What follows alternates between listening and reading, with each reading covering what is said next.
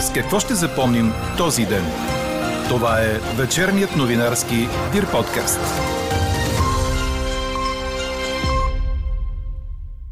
С това, че подписването на отделни споразумения между Продължаваме промяната и всеки от другите преговарящи е бягство от споразумение между политически противници, но и начин останалите играчи да се закрепят към все още чистото. Ексклюзивният коментар на политолога Мария Матеева Казакова, която живее и работи в Великобритания, може да чуете само във вечерните подкаст новини. И още от темите, които ще чуете. Економиката ни се развива добре. Предвидени са и мерки, за да не се стигне до драстичен скок на тока за бита от януари. У нас няма потвърдени случаи на омикрон. Учениците ще се върнат в клас при нови облегчени правила. С какво още ще запомним този ден, чуйте във вечерните подкаст новини. Говори Дирбеге. Добър вечер, аз съм Елза Тодорова. Чуйте подкаст новините от деня на 9 декември. През нощта облачността ще бъде значителна. Възможно е образуване на поледици. Минималните температури сутринта ще са от 2-3 градуса на запад до 13 на изток. През деня ще остане предимно облачно с превалявания от дъжд, по-значителни в източните райони. Дневните температури ще достигнат от около 5 градуса на запад до 16 в източните райони, където през целия ден вятърът ще бъде от юг-югозапад. Прогнозата за петък е на нашия синоптик Иво Некитов. Подписването на отделни споразумения между Продължаваме промяната и всяка от останалите преговарящи формации е опит за бягство от сложната ситуация, в която наследниците на БКП трябва да се споразумеят с наследниците на антикомунистическите движения в България. От друга страна, всеки от политическите играчи, наплашен от скъсаната връзка и трудното утвърждаване в политическото блато, се стреми да се споразумее само с новите. Коментарът направи за подкаст новините Мария Матеева Казакова, доктор по политология, която живее и работи в Лондон. Се опита да се хване, да се споразумее само с новопоявилите си, с все още не докосналите се поне в по-значима степен до властта, за да се опита да привнесе известна капка доверие към своя собствен образ освен отказа от това да се а, сключват поразумения с отявлени политически а, противници, това е и един начин по някакъв начин да се а, закрепят към новото, а, което поне за момента е считано а, за, за чисто авторитетно и перспективно. Още от коментара на Мария Матеева Казакова ще чуете в края на подкаст новините. Тогава ще разберете и резултата от днешната ни анкета. Виждате ли проблеми в това, че няма да има документ с 4 подписа за коалиция? По-рано днес продължаваме промяната и БСП обявиха в общо изявление на Кирил Петков, Асен Василев и Корнелия Нинова, че са се разбрали по спорните моменти в коалиционното споразумение. От продължаваме промяната ще изчакат насрочения пленум на БСП, който ще е утре по обед и до края на същия ден документът ще е готов за подписи. Работиха екипите дълго време, накрая се стигна до лидерска среща, така че всичко да се заключи, финални текстове, които могат да бъдат гласувани от съответните органи. Смятаме, че живот и здраве ще имаме, надяваме се, напълно авторизирано коалиционно споразумение утре до края на деня. Общо се организирахме да имаме среща по финално изчистване на всички забележки по текстовете. Това, което въведохме като така коалиционна култура, е комуникацията да е непрекъсната. Не правиме специални срещи само за едно или друго. Просто днес се събрахме заедно, за да изчистваме последните текстове по законодателната програма. Но хубавото в този формат на коалиционните партньори е, че комуникацията тече непрекъснато. Ние ще се координираме от тук нататък много тясно, за да имаме едно работещо правителство. Не би трябвало да изненада, защото още в началото ние казахме, че след като приключи работата на експертите, ще има лидерска среща между четирите формации. Да. Това винаги сме го казвали и да, тя днес се състоя и сме изчистили всичко. Всичките да. текстове ще бъдат публикувани в момента, в който те тръгнат а, към а, кандидатите на БСП. След това те ще станат а, и получат одобрение, ще станат достояние на абсолютно цялото българско общество, цялото споразумение с всички анекси, така че всеки да знае каква е програмата на правителството за следващите 4 години, какво може да се очаква и да има пълна пълна предвидимост на действията на правителството. Ние имахме забележки по законодателната програма в социалната сфера, но всичко е решено. И е разположено в бюджетирането за до година. Вървим към формира предлагане на едно стабилно правителство, което се надяваме да бъде следващите 4 години. Днешният разговор потвърди по същия конструктивен тон, както водихме дискусиите последните няколко дни, че това ще е скоро факт. От има такъв народ потвърдиха, че ще подпишат споразумението, а Демократична България, че всичко до тук върви, цитирам, в нормален порядък. В парламента, където отговаряше на депутатски въпроси, служебният премьер Стефан Янев пък потвърди, че е бил поканен за военен министр, но са водени само предварителни разговори.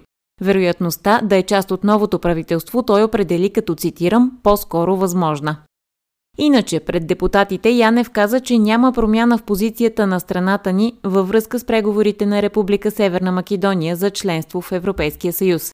Увери също, че економиката на страната ни се развива добре, както и че са предвидени мерки за да не се стига до драстичен скок на тока за бита от януари. Сред тях са 10% данък добавена стойност за електроенергията и компенсации за електроразпределителните дружества и електроенергийния системен оператор. По тях правителството е отправило запитване до Брюксел. Имаме готовност, включително и с задна дата от 1 октомври. Това ще въжи и за тях. Просто чакаме уведомително писмо от Европейската комисия, което потвърждава, че тази мярка е съотносима с всички останали. Ефектът на тази мярка ще се отрази пряко в крайната цена, която ще предложи Комисията за енергийно и водно регулиране от 1 януари. На депутатски питания отговаряха и вътрешния министр Бойко Рашков и вице-премьера Атанас Пеканов. По думите на последния, не е вярно, че има голяма критика от Европейската комисия в сектор енергетика по плана за възстановяване. Според Пеканов, в сектора е имало огромен прогрес, но остават някои червени линии. Едната е реформа в българския енергиен холдинг, каквато служебният кабинет не може да поеме като ангажимент, а другата е по отношение на върховенството на закона. По думите на Пеканов, Правосъдното министерство вече е предложило механизъм за критиката, която получаваме от години, а именно липсата на отчетност на главния прокурор. Бойко Рашков пък влезе в спор с ГЕРБ и ДПС. Попитан от ДПС дали е издавал разпореждане за репресии на полицейските служители над български граждани по време на последните две предизборни кампании, Рашков каза Ако имате такъв сигнал, моля, представете него да го разгледаме. Бихте могли да ми поставите този същия въпрос писмено и когато извършим проверка, да Ви дам изчерпателен отговор. И затова смятам, че се стараете непрекъснато в тази форма на парламентарен контрол да правите е, внушение в българското общество. Смея да кажа, че органите на МВР в е, последните два избора, които бяха извършени, изпълниха с чест задълженията си по закон. Правосъдният министр поиска от прокурорската колегия на Висшия съдебен съвет да образува дисциплинарно производство срещу главния прокурор Иван Гешев и неговата заместничка Пламена Цветанова за нарушение на етичния кодекс на магистратите и на служебните им задължения. Искането си Иван Демерджиев мотивира с двукратния отказ на прокуратурата да предостави информация за системата за случайно разпределение на дела и преписки в държавното обвинение. Гешев и Демерджиев размениха напълно различните си позиции и по-рано на форум, организиран от Държавното обвинение за бъдещето на специализираното правосъдие. За съжаление сме изправени пред политически опити за пробив в правото и законността. Според мен и според прокуратурата, маскирани като реформа и борба с престъпността. На лице е реална опасност за върховенството на правото и на основни демократични ценности. Трябва да си отговорим като общество и професионална общност, искаме ли правила за всички, или се отказваме от тях и искаме да не се отнасят за шепа, да ги наречем недосегаеми. Българската специализирана прокуратура отново не оправда своето съществуване, като показа различен стандарт в отношението към уличените в корупция лица и подходи по противоположен начин към тях, в зависимост от това дали същите бяха в близки отношения с представители на властта или в конфликт с такива. В институциите на специализираното правосъдие в България не могат да продължат да осъществяват тази си дейност в настоящия си вид и трябва да се пристъпи към тяхното закриване. Какво не се случи днес?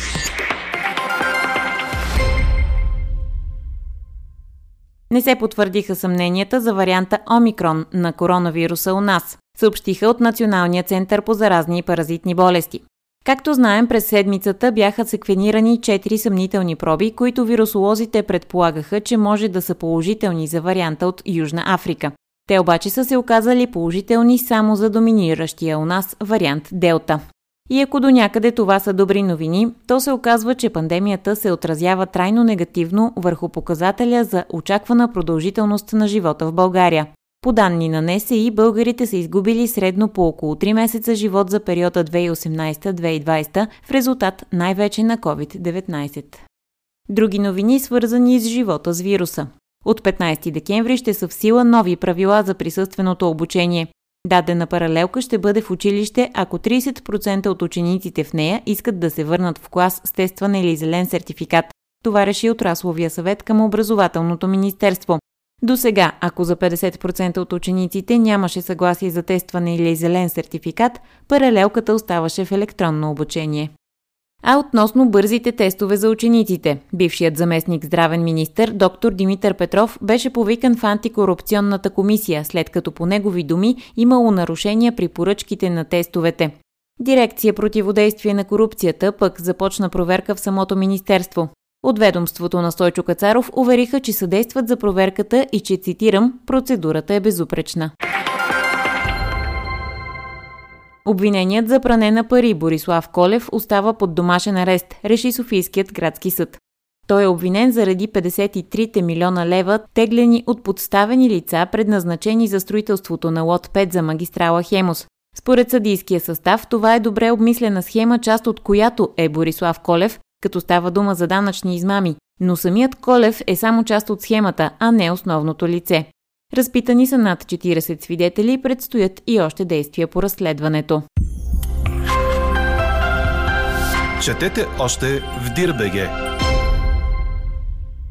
Председателят на Международния олимпийски комитет Томас Бах предупреди водещите държави да не бойкотират игрите в Пекин 2022. Съединените американски щати вече обявиха, че няма да пратят свои политически фигури за зимната олимпиада, а днес подкрепа за това обяви Великобритания. Няма да има спортни бойкоти на игрите, но и това е достатъчно сериозен удар по опитите на Международния олимпийски комитет да деполитизира най-големия спортен форум на планетата, информира Корнер. Ако всеки започне с бойкоти, няма как да проведем нормални олимпийски игри и това ще е началото на края на тази велика традиция. Естествено, че при 205 национални интереса и отделни олимпийски комитети винаги ще има някои разногласии или дрязги от извън спортна тематика, коментира Бах. Чухте вечерния новинарски Дир подкаст. Подробно по темите в подкаста четете в Дирбеге. Какво ни впечатли преди малко? Кола кацна на мантинелата на Цариградско шосе в София и създаде затруднение на трафика в посока центъра и в посока изхода към магистрала Тракия, предаде нова телевизия. Инцидентът е станал близо до четвърти километър на метри от пешеходния надлез, свързващ Младост 1 и София Тех парк. Снимки и видеа в интернет показват как колата се е качила буквално върху мантинелата, обърната срещу посоката на движение. За щастие при инцидента няма пострадали. Каква я мислехме, каква стана? Виждате ли проблем в това, че няма да има документ с 4 подписа за коалиция? Превес от 83% в днешната ни анкета има отговорът да. Нечуваната публичност, при която бяха проведени преговорите между Продължаваме промяната и останалите политически формации, беше нужна и напомни за начина по който започнаха демократичните промени преди 30 години. Интересно е обаче дали това отваряне към завесите не породи съмнение у хората, че зад отворените колиси има второ зад колисие. Коментарът направи за подкаст новините Мария Матеева Казакова, доктор по политология, която живее и работи в Лондон. Според нея, предстоящото подписване на отделни споразумения между мандатоносителя и останалите формации е начин за бягство от сложната ситуация, в която политически противници трябва да се споразумеят помежду си. С Мария Матеева Казакова разговаря Елена Бейкова. Това коалиционно споразумение, което вече е почти на финала си, и стана ясно, че ще бъде подписано по-отделно с всяка от формациите. Това какъв знак е към обществото и има ли опасност да събуди някакво недоверие? Ами, а, става въпрос за опит на а, политическите сили, участващи в тази безспорно сложна конструкция, да избягат от а, сложната а, ситуация, в а, която по един или друг начин трябва да се включат в това управление. Защото участниците в а, тази четиристранна а, коалиция са с а, много разнороден происход. Две от, от политическите сили, включително са проистичащи от двата полюса на българския политически спектър. Представяме си ситуация, в която наследникът на бившата комунистическа партия трябва да а, сключи коалиционно споразумение с преформулирано, преформатирано, но все пак някаква а, форма на наследство на партиите, които произлезоха от антикомунистическите а, движения в, а, в а, България. А, това биха били парадоксални споразумения от гледна точка на политическата идентичност а, на партиите. В а, тази а, връзка със сигурност обществото би трябвало не само да събуди елементи, които биха го довели до задаването на повече и основателни въпроси, но действително би могло да, си, да се запита дали една такава конструкция е би могла да бъде устойчива във времето и в каква степен тя е годна да се справи с сериозните въпроси, които в момента трябва да бъдат решени от българското общество. Това означава ли, че като са отделни споразумения, всеки един от отделните играчи може да излезе от играта по всяко време? От една страна да, а от друга всеки един от тези играчи буквално наплашен от скъсаната политическа връзка, трудното утвърждаване в буквално политическото блато, в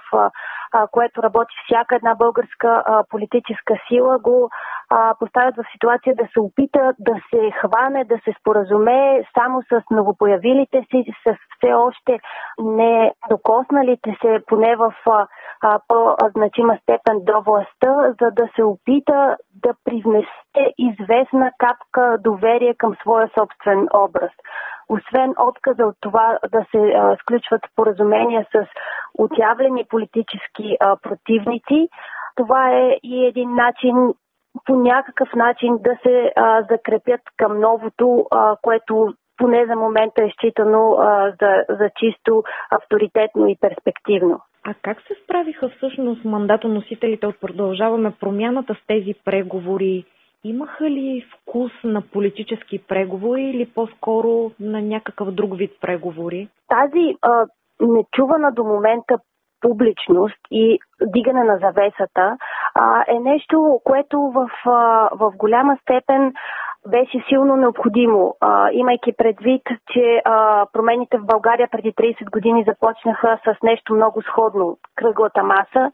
А, в момента а, българските граждани отново получиха възможността да проследяват а, директно а, разговорите по тематични области, а, по голяма част от наболелите проблеми в момента в българското общество. Въпросът е обаче до каква степен този тип разговори са разбираеми за, за гражданите, в каква степен те биха могли да отделят от времето си, за да ги а, про, а, проследят в дълбочина, защото в крайна сметка става въпрос наистина за експертен дебат, който всеки един гражданин не би имал възможността да, да познава в детайли по всяка една от темите, които го касаят.